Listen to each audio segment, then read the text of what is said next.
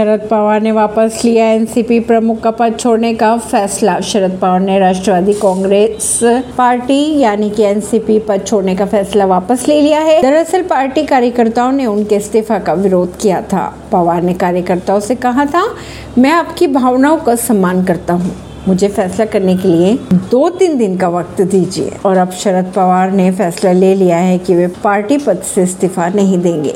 MP के court में झगड़ रहे पति पत्नी को रोकने के लिए क्लर्क को दंपति और उसके रिश्तेदारों ने पीटा। ऐसी ही खबरों को जानने के लिए जुड़े रहिए जनता सरिश्ता पॉडकास्ट से। परवीन दिल्ली से।